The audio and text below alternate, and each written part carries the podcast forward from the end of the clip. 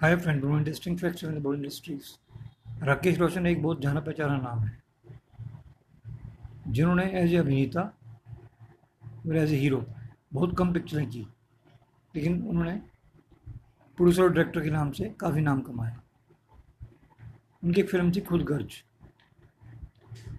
खुद गर्ज जब रिलीज़ हुई तो उन्होंने ये प्रण लिया कि अगर खुद गर्ज हिट होती है तो वो अपने बाल कटवा देंगे।